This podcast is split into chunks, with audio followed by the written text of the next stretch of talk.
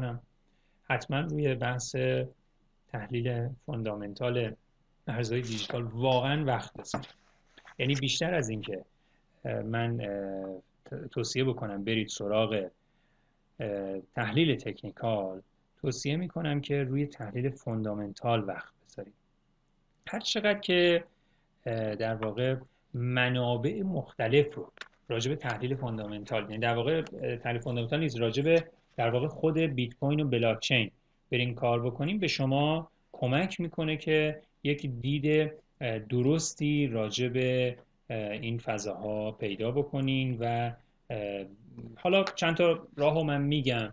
یکیش اینه که هر کوینی white paper ی داره. همونطور که ابتدای این در واقع کلاس گفتم.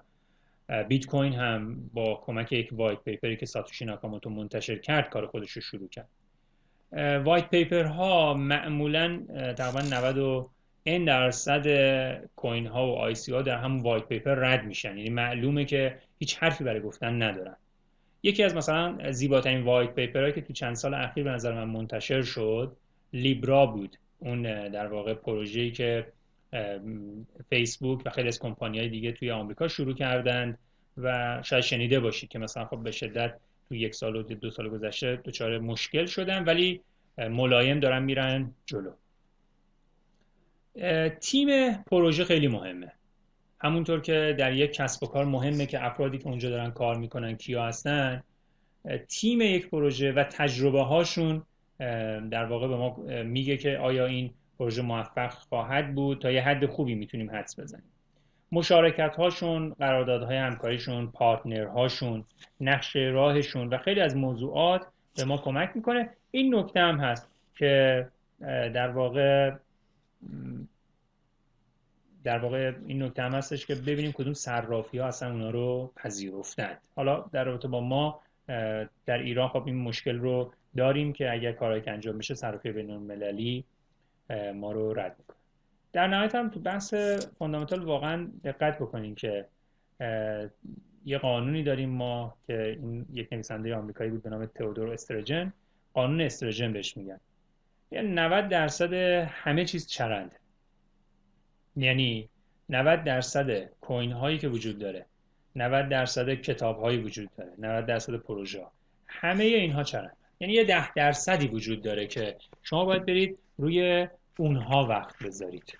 و توی تحلیل فوندامنتال شما در واقع دارید تلاش می‌کنید اون ده درصد رو پیدا بکنید. بذارید اینجوری بهتون بگم. مثلا این کوین ها رو اگر زمین یا ملک در نظر بگیریم همه زمین هایی که وجود داره که ارزشمند نیستن که. اینجوری نیستش که چون زمین ارزشمنده هر جایی که زمین بود یا ملک بود باید بریم بخریم. بعضی جاها ارزشمندن تازه ممکنه در طول زمان ارزش خودشون رو اون مناطق از دست بدن پس بنابراین قانون استرژن خیلی موضوع مهمیه تو بحث تحلیل فوندامنتال که ما اون ده درصدی رو می‌خوایم پیدا بکنیم که ارزشمندن و که من خب به طور کلی بیت کوین و اتریوم رو گفتم و واقعا ابا دارم از اینکه بقیه کوین های دیگر رو تکرار بکنم. چون خیلی از این کوین ها ممکنه که تو سالهای آینده نتونن پا به پای واقعا بیت کوین و اتریوم بیان جلو. ولی اگه شما به این کوین مارکت کپ رو و بقیه اون جایی که اینها رو فهرست می‌کنن و باز بکنی خیلی در واقع از این کوین ها اونجا فهرست شده و به شما کمک می‌کنه که یه دید درستری داشته باشید حالا رو بحث تحلیل تکنیکال حالا من چند تا از اینا مثلا فقط اسمش رو بگم به جز بیت کوین اتریوم. تتر که در واقع stablecoin ه یه ریپل هست که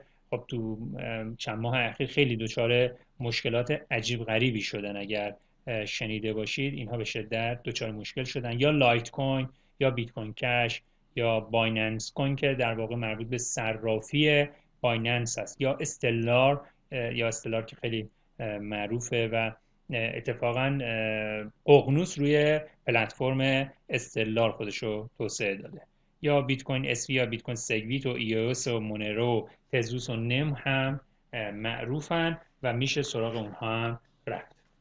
رو بحث تحلیل تکنیکال که به شدت پیچیده است و خیلی ها ممکنه تصور بکنن اگر چند تا نمودار رو به صورت شمعی بکشن خیلی راحت می‌تونن در واقع تخمین بزنن که بازار به چه سمتی واقعیتش اینه که اینطور نیست و تحلیل تکنیکال یک به نظر من کار تمام وقتیه که حالا تو این کتاب